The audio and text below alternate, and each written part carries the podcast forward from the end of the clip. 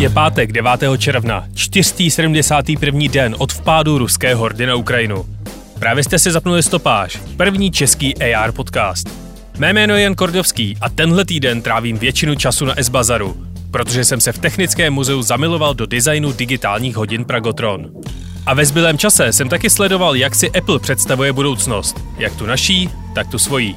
V dnešním rozhovoru stopáže se společně s Janem Březinou ze serveru iPure snažíme číst mezi řádky. No ale ještě předtím jsem pro vás jako každý týden vybral přehled těch, alespoň podle mě, nejzajímavějších zpráv z uplynulého týdne.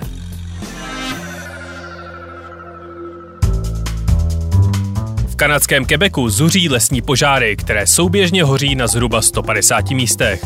Kouř z požáru se povětrnostními podmínkami rozšířil až do amerických měst Philadelphia, New York a Washington DC.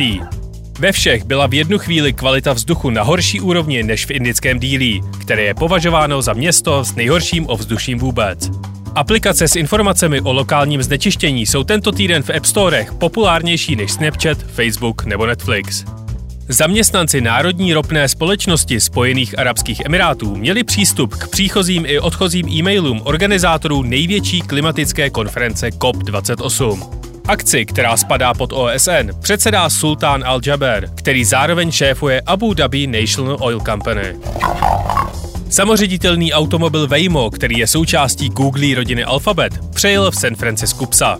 Nehoda se stala v zóně se 40 km rychlostí. Autě seděl i člověk, který má zakročit v případě hrozící nehody. Přejetý pes je první smrtelná nehoda, které bylo Waymo součástí. Spotify vyhodilo 200 lidí ze své podcastové divize. Další potvrzení toho, že se streamovací služba odklání od snahy podcasty ovládnout. A podle New York Times Twitter meziročně přišel o 59% tržeb z reklamy. Podle výzkumníků už nelze předejít tomu, aby Arktida byla během letních měsíců bez ledu. Zatání ledu může z 90% lidská aktivita. První září bez ledu zažije Arktida někdy na začátku 30. let. 100% vzorků vody odebraných během jachtařského závodu Ocean Race, který se jede skrz nejodlehlejší místa na planetě, obsahuje mikroplasty. Vzorek z bodu Nemo, který je 2688 km od nejbližší pevniny, v sobě měl 320 částic na metr krychlový. Mikroplasty pocházejí primárně z petlahví, plastových tašek a dalších jednorázových obalů. A co se stalo ještě?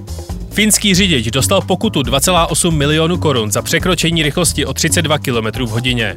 Ve Finsku se výše pokuty odvíjí od vašeho příjmu a místní policisté mají real-time přístup do databáze ministerstva financí. Čína v úterý začala vrtat nejhlubší díru na světě. Má měřit lehce přes 11 km a dokončená bude za rok a půl. Česká televize bude mít po 12 letech nového ředitele. Současného šéfa Petra Dvořáka 1. října nahradí šéf brněnského studia Jan Souček. Internet si všiml, že z YouTube zmizelo video Charlie Bit My Finger, které se v roce 2021 prodalo jako NFT a obyvatele Essexu terorizuje agresivní krkavec. Místní úřady doporučují nosit klobouk nebo deštník. A stalo se toho jistě mnohem víc. Ale všímat bychom si měli hlavně pokračování ruského teroru na Ukrajině. Odpálení přehrady je za mě na úrovni použití chemických zbraní a doufám, že to Putinovi v Hágu přičtou k seznamu jeho válečných zločinů. Radši se pojďme odpojit od reality a vplujme do dystopického světa, ve kterém evidentně budeme prožívat naše 3D vzpomínky pořád dokola. Rozhovor dnešní stopáže s Janem Březinou bude hlavně o nové platformě Apple Vision Pro.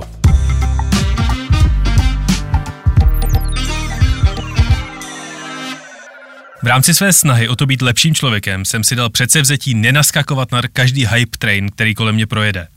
A hrozně jsem doufal, že se mi pokrývání nového Appleho headsetu podaří nějakým způsobem oželet, protože to nebude nic tak zásadního. Apple ale nesklamal a v pondělí ukázal přístroj, který je čistý materiál pro stopáž. Na rozhovor jsem si tedy pozval Apple fanatika Jana Březinu, abych se pokusil zjistit, jestli jsme se opět nechali opít Apple marketingem, nebo jestli vážně půjde o revoluci v tom, jak interagujeme se světem. Honzo, dobrý den. Zdravím. Já předpokládám, že průměrný posluchač stopáže už pondělní oznámení Apple zaregistroval a ví, o čem se dnes budeme bavit. Ale pro všechny ty non-nerdy, kteří poslouchají, můžete v pár větách popsat, co Apple na své vývojářské konferenci odhalil? Tak eh, Apple konferenci už tradičně začíná takovou zprávou, která není zaměřená úplně na vývojáře, spíš na uživatele a možná taky trošku na akcionáře. v které říká, co vlastně plánuje nebo kam by chtěl směřovat v následujícím roce. A letos to mělo takové tři části. Začal ze začátku poměrně s ostra hardwarem, představil nový větší MacBook Air, který si myslím, že v České republice asi udělá radost poměrně velké skupině lidí, protože je relativně cenově dostupný a takový počítač tady chyběl.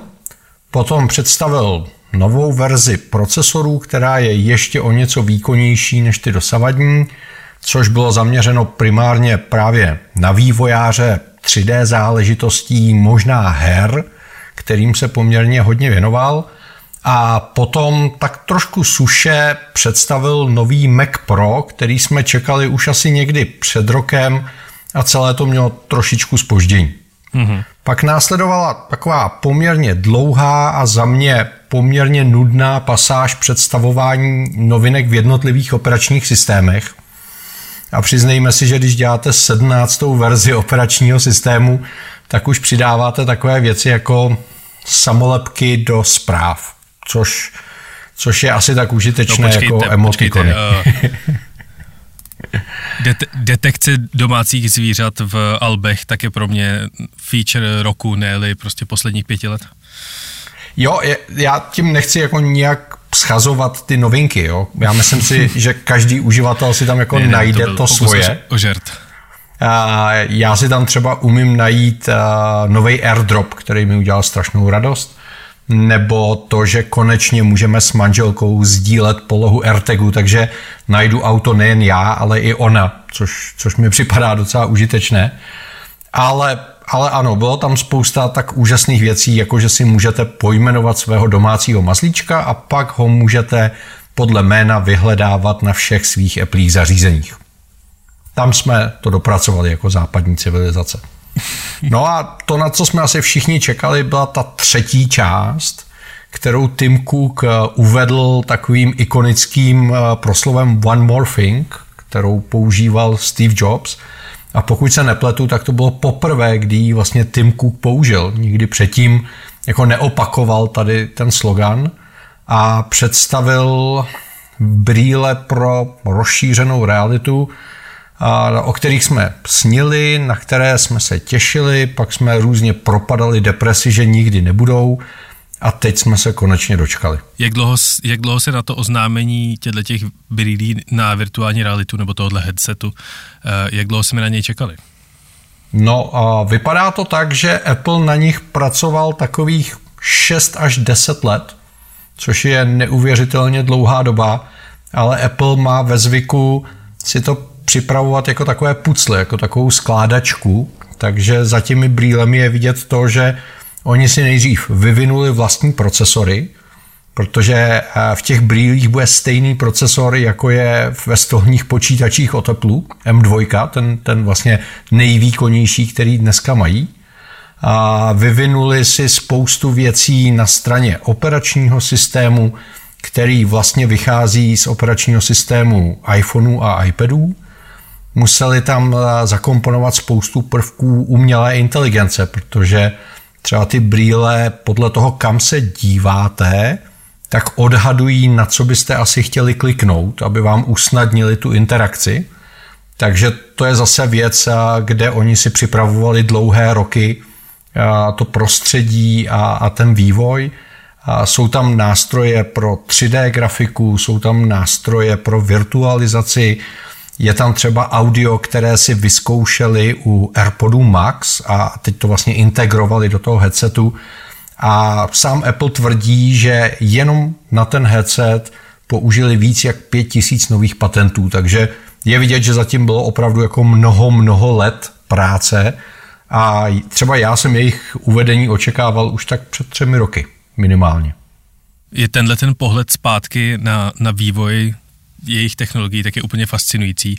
Konečně třeba víme, proč v posledních pěti až šesti keynotes, které Apple dělal, tak vždycky tam byl stůl, na kterém někdo virtuálně ukazoval nějakou hru, nebo IKEA v něm instalovala nový gauč do nový gauč do obýváku. Hmm. Vždycky to byl hmm. úplný bizár se dívat na, tenhle ten, eh, na tyhle ty lidi pobíhající kolem prázdného stolu a teď hmm. evidentně víme proč.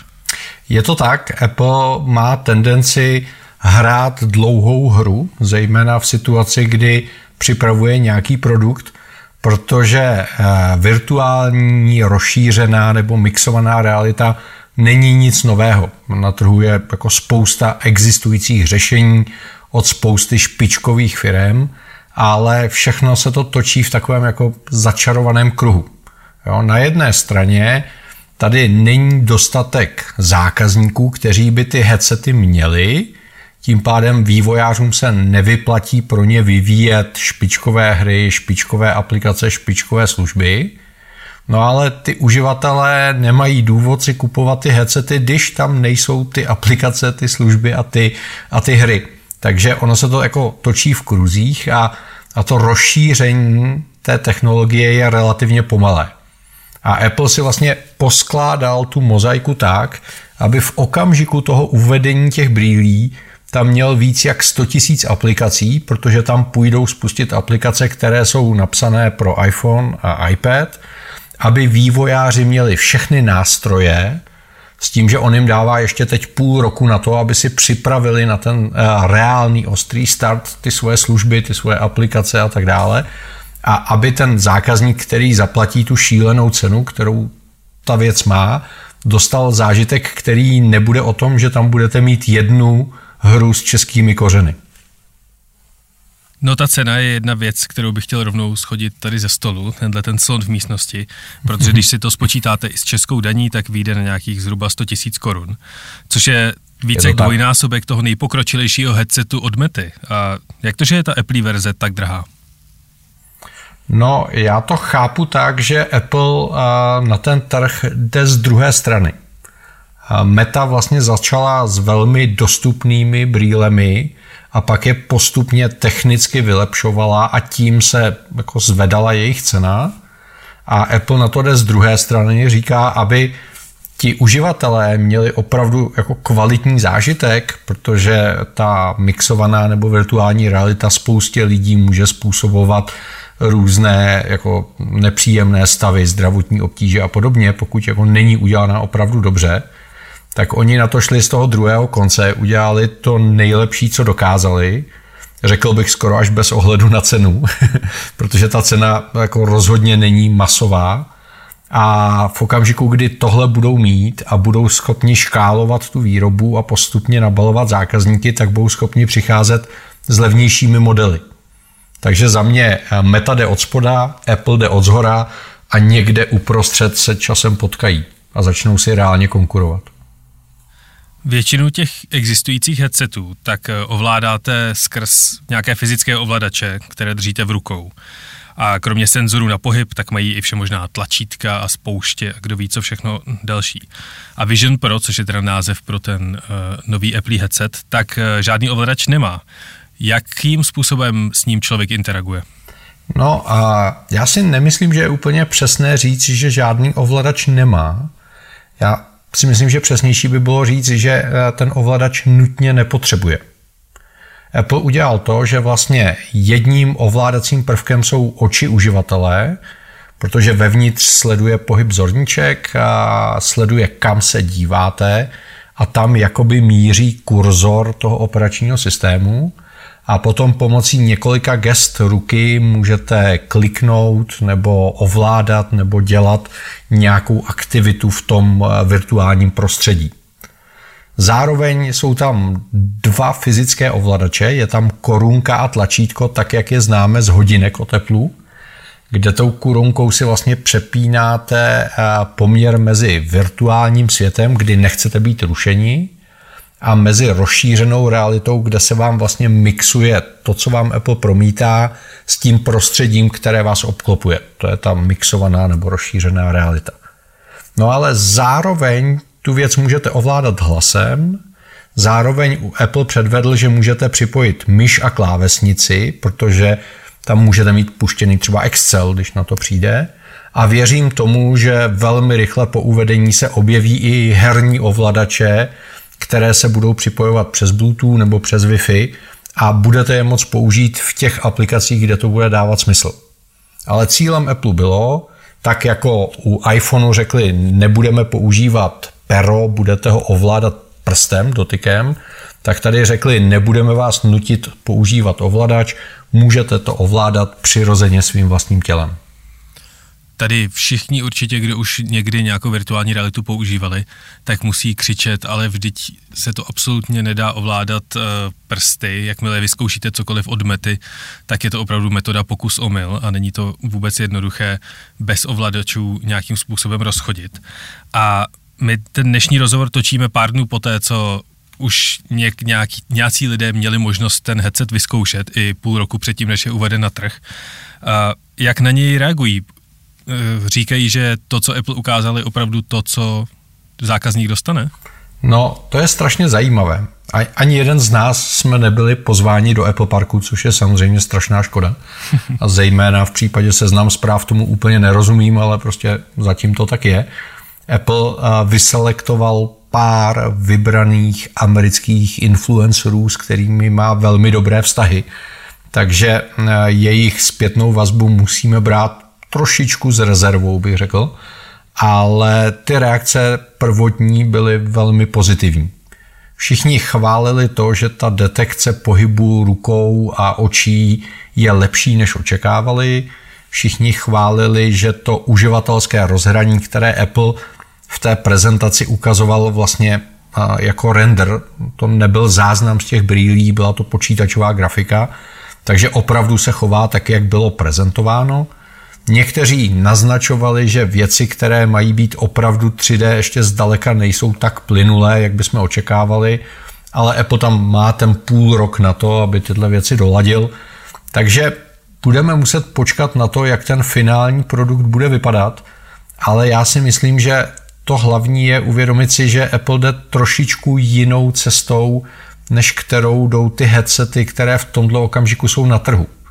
Protože to, co většina firm dneska nabízí, je vlastně příslušenství k vašemu počítači nebo příslušenství k vašemu telefonu nebo příslušenství k vaší herní konzoli, které připojíte a přidává vám nějaké rozhraní, zatímco Vision Pro bude vlastně samostatné eh, zařízení, které může fungovat bez počítače, telefonu nebo herní konzole, může být připojené ke cloudu, můžete tam přistupovat ke svým datům, ke svým fotkám, ke svým videím, můžete přímo hrát hry z Apple Arcade nebo se dívat na filmy.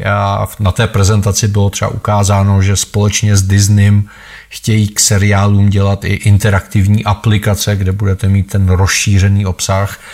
A když si představím tady v tom 3D třeba Formuli 1, tak si myslím, že to může být jako velký tahák. Dokonce Apple sice to nikde neoznámil, ale nějakým způsobem proteklo ven, že vyvinul novou kameru, kterou umí snímat ten 3D svět a 3D obsah právě pro tyhle ty svoje brýle a má být údajně úplně revoluční. No zase Apple použil spoustu technologií, které si odzkoušel předtím, což znamená, když Apple poprvé přidal lidar do iPhoneu, tak jsme si říkali, že je škoda, že zdaleka není tak využitý, jak bychom si uměli představit. A dnes vidíme, že ten samý lidar je právě v tom headsetu.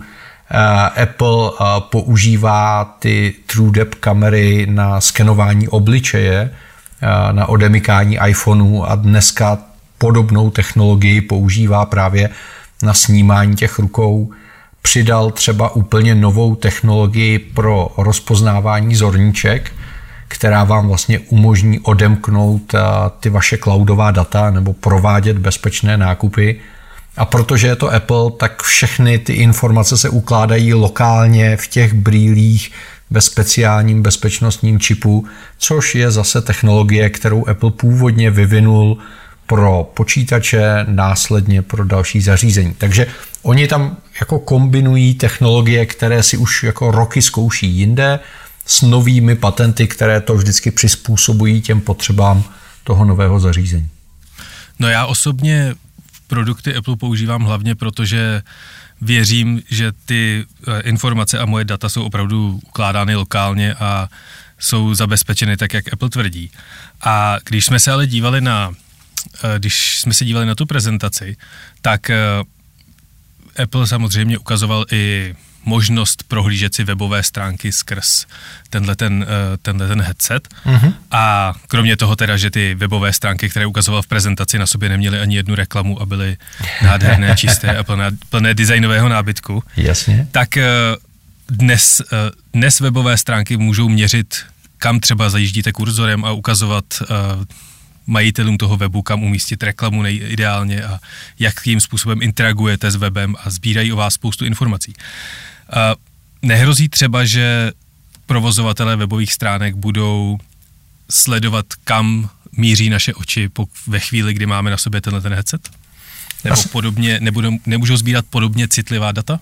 Já si myslím, že to bude velice zajímavý souboj mezi Applem a, a některými provozovateli webových stránek.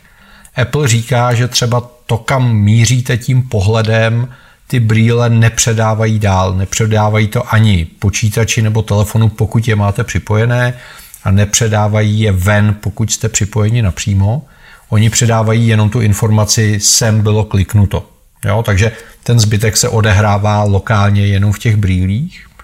Zároveň na té konferenci třeba Apple představil novinky ve svém webovém prohlížeči Safari, které jsou právě zase zaměřeny na větší bezpečnost, na větší soukromí. No a protože v těch brýlích běží to samé Safari jako ve vašem iPhoneu nebo iPadu, tak bude předávat stejné množství informací jako ten iPhone nebo iPad. Takže v tomhle ohledu očekávám, že ten souboj o to soukromí bude dál pokračovat, protože tak, jak Apple zpřísňuje ty opatření, tak samozřejmě ty weby hledají nové cesty, jak o nás ty informace sbírat. To je jako nekonečný souboj. A třeba eh, strašně eh, legrační bylo, že Apple předváděl eh, technologii, kdy vy se vlastně můžete těmi brýlemi naskenovat svůj obličej a on vás potom promítá do videokonferencí a, a vlastně pomocí umělé inteligence hýbe vašimi rty tak, jak mluvíte. A ta věc působila trošičku děsivě. Teda musím říct, že tohle je třeba věc, na kterou ani já nejsem úplně připravený a to se opravdu považuji za velkého technologického fandu. To já, abych se přiznal, tak eh, jestli jsem si, já jsem si během sledování dělal poznámky a jestli jsem něco někde napsal velkým písmem slovo creepy, tak to bylo ve chvíli, kdy se zjevily ty virtuální oči, které člověk, který kouká na člověka, který používá ten headset, tak se zjeví. A můžete posluchačům tuhle tu funkci nějakým způsobem popsat? To je, eh, to je strašně zvláštní záležitost a já si myslím, že tady se Apple snaží asi nejvíc odlišit od konkurence, protože eh, obecně u virtuální reality tím největším problémem je izolace toho uživatele. A to obousměrně. Jednak eh, vy se izolujete od toho vnějšího prostředí a zároveň vy jste izolováni od vnějšího prostředí. A Apple se tohle snaží změnit a má na to dvě technologie. Jedna technologie je, že když k vám někdo třeba přijde do místnosti, tak on vám ho promítne do toho obrazu. Jako, že vám vstoupí ta osoba do toho vašeho virtuálního světa, abyste ji vnímali a na druhou stranu, aby ta druhá osoba s vámi byla schopná interagovat nějakým způsobem, tak ty brýle mají vlastně zepředu displej, na kterém se buď promítá taková barevná duha, pokud vy vůbec nevnímáte vnější okolí, a když máte zapnutou tu smíšenou realitu, tak se tam promítají vaše oči, protože pomocí očí my předáváme spoustu informací o emocích, takže vy dokážete jakoby rozpoznat eh, nejen to, co ten člověk říká, ale i tu emoční stránku věci. A musím říct, že to působí hodně zvláštně. A většina vtipálků, a my Češi jsme vtipálci, přirovnává ty brýle buď k potápěčským nebo lyžařským brýlím, protože ten headset je relativně mohutný, přestože ty, co ho testovali, tvrdí, že je lehčí, než čekali. Ale, ale objemově je bez sporu mohutný. A když v tom máte v tom šeru ty svoje oči, tak to působí opravdu uh, nezvykle.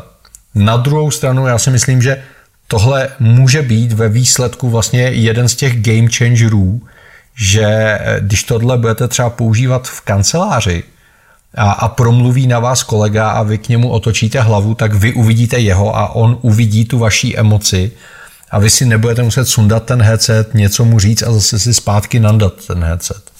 Takže uvidíme. No. A jsem na to velmi zvědavý a jsem si absolutně jistý, že kolem toho bude ještě velké halo. Já jsem si v tuhle chvíli uvědomil, že eh, když se objevily na, to, na trhu první AirPody, tak trvalo třeba půl roku, kdy se všem uživatelům eh, všichni na ulici smáli a téměř si na něj ukazovali prstem. A dneska vlastně nosí bezdrátová sluchátka naprosto všichni a neopak se smějeme těm, eh, kteří mají, kteří jim trčí z uší dráty. Myslíte si, že si i na tuhle tu technologii jako lidé zvykneme? To je velmi dobrá otázka. Upřímně řečeno nevím. Zažili jsme celou řadu slepých vývojových technologických větví, jako byly třeba 3D televize, a které přišly s velkou slávou, stály za nimi největší brandy a, a ta technologie se vůbec nechytla, protože nikdo nechtěl sedět doma v obyváku v 3D brýlích a koukat se na, na obraz.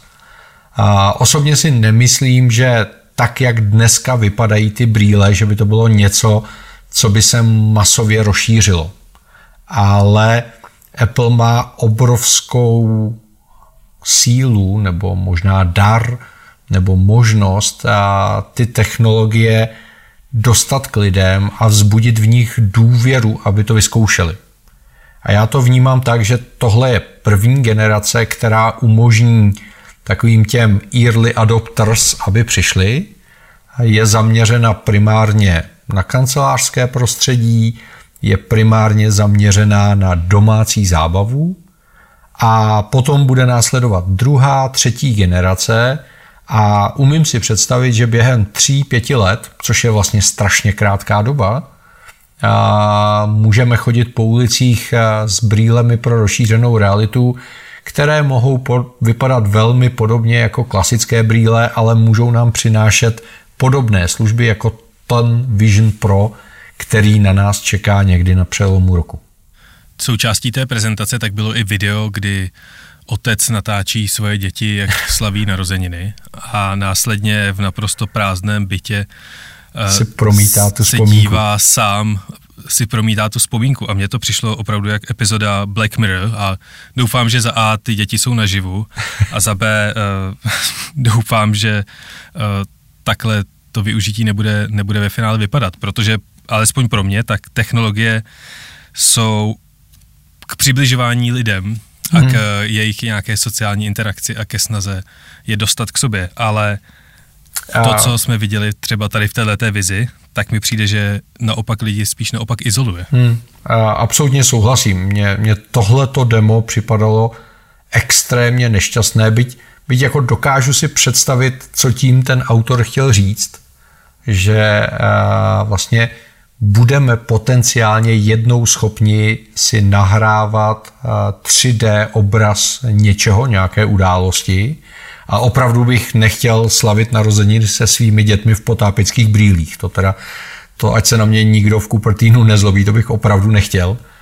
Ale shodou okolností se tahle prezentace setkala s velmi nešťastnou událostí u nás v rodině a já vím, jak strašně úžasný by bylo si některé ty vzpomínky přehrát.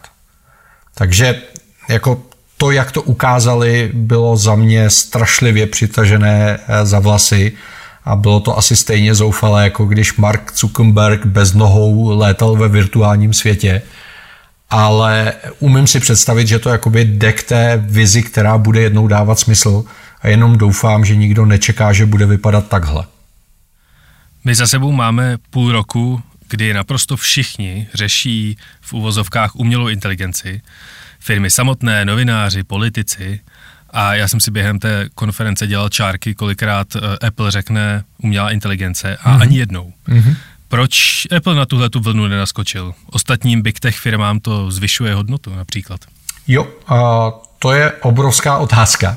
Já, když jsem asi týden před tou keynotou natáčel video, jak já bych si představoval její průběh, tak jsem doufal v tom nejpozitivnějším scénáři, že polovina bude věnovaná těm brýlím a polovina bude věnovaná umělé inteligenci.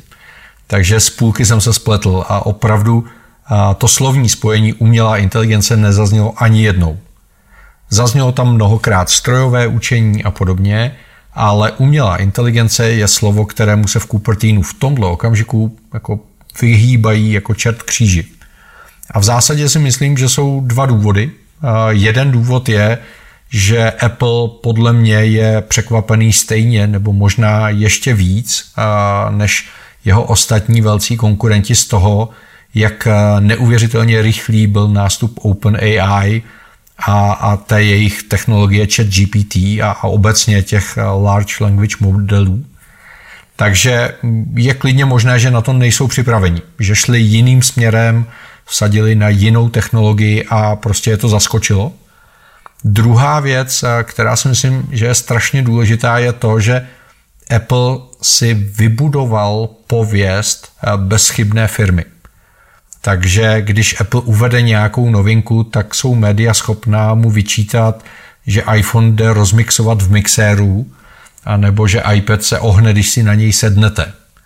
A teď si představte, že by uvedli novou Siri založenou na technologii ChatGPT a ona by jim začala na kýnoutě halucinovat a tvrdit, že aktuálním prezidentem USA je Kenaya West nebo něco podobného. A když se tohle stane Open AI, tak všichni řeknou, že je to legrační.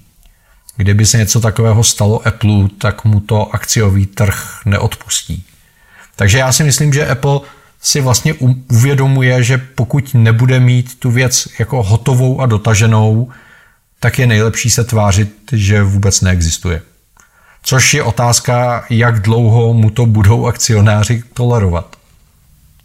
Já jsem si zároveň i dělal čárky, kolikrát zazní slovo metaverse mm-hmm. a skončil jsem se stejným výsledkem jako u AI. Myslíte si, že to bylo schválné rýpnutí do Zuckerberga, který už se z headsety párá přes 10 let? Je to strašně zajímavé. Každý z těch velkých hráčů se k tomu staví trošičku jinak. Microsoft velice elegantně řekl, že pokud Facebook bude chtít, nebo pokud Meta bude chtít, takže s nimi budou spolupracovat, protože oni nemají co ztratit. Mají svoje HoloLens, a pokud je někdo bude chtít používat v metaverzu, ať je používá, jestli Mark za to chce utrácet miliardy dolarů, tak ať je utrácí a oni si počkají.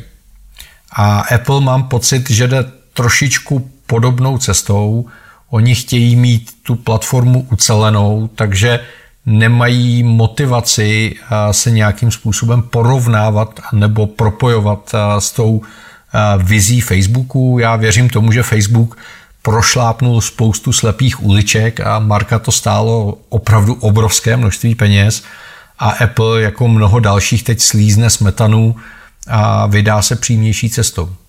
No, uvidíme, jaká ta, uvidíme, jaká ta cesta bude. Bude to fascinující a jak jsem říkal v úvodu, já mám, jsem k tomuhle produktu trochu skeptický, ale jestli je nějaká firma, která tenhle ten hype a tohleto halo kolem nějaké nové technologie umí vytvořit a konzistentně do něj může lít víc a víc peněz, dokud to nezačne fungovat, tak je to právě Apple. Já si myslím, že Vision Pro jako první produkt je taková testovací vlaštovka. Jo, Apple si odzkouší, eh, co mu funguje a co mu nefunguje.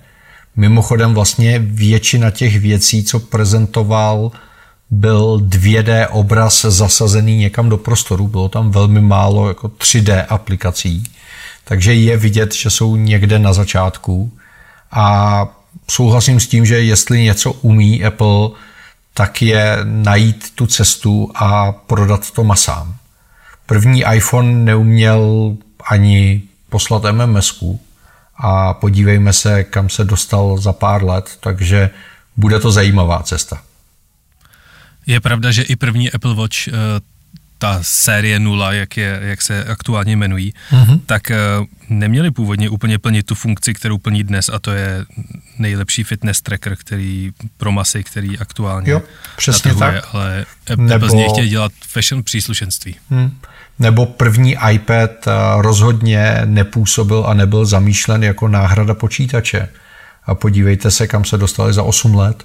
Takže já si myslím, že bychom neměli brát to, jak to dneska vypadá a co to dneska bude umět jako dogma.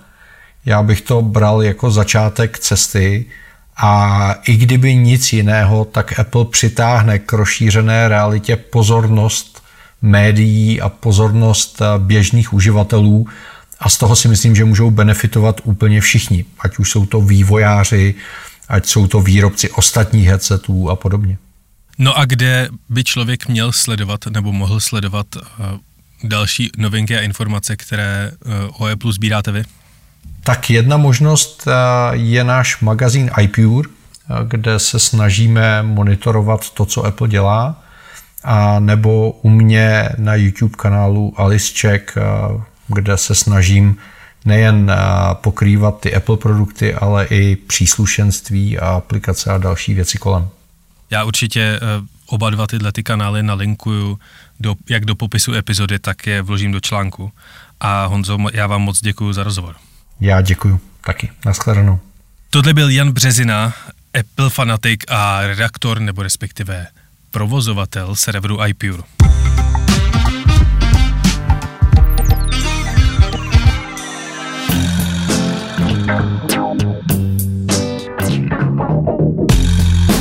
A to je ode mě pro tento týden opět vše. Když už jsme v tom Appleím ekosystému, dlouho jsem vás neškemral o recenze v Apple Podcast.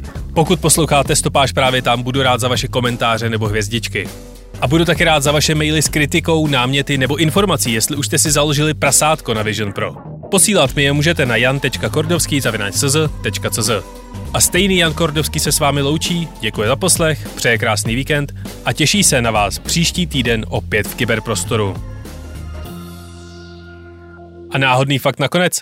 V roce 2015 univerzita v anglickém Lincolnu slavnostně otevírala svoji novou vědeckou laboratoř.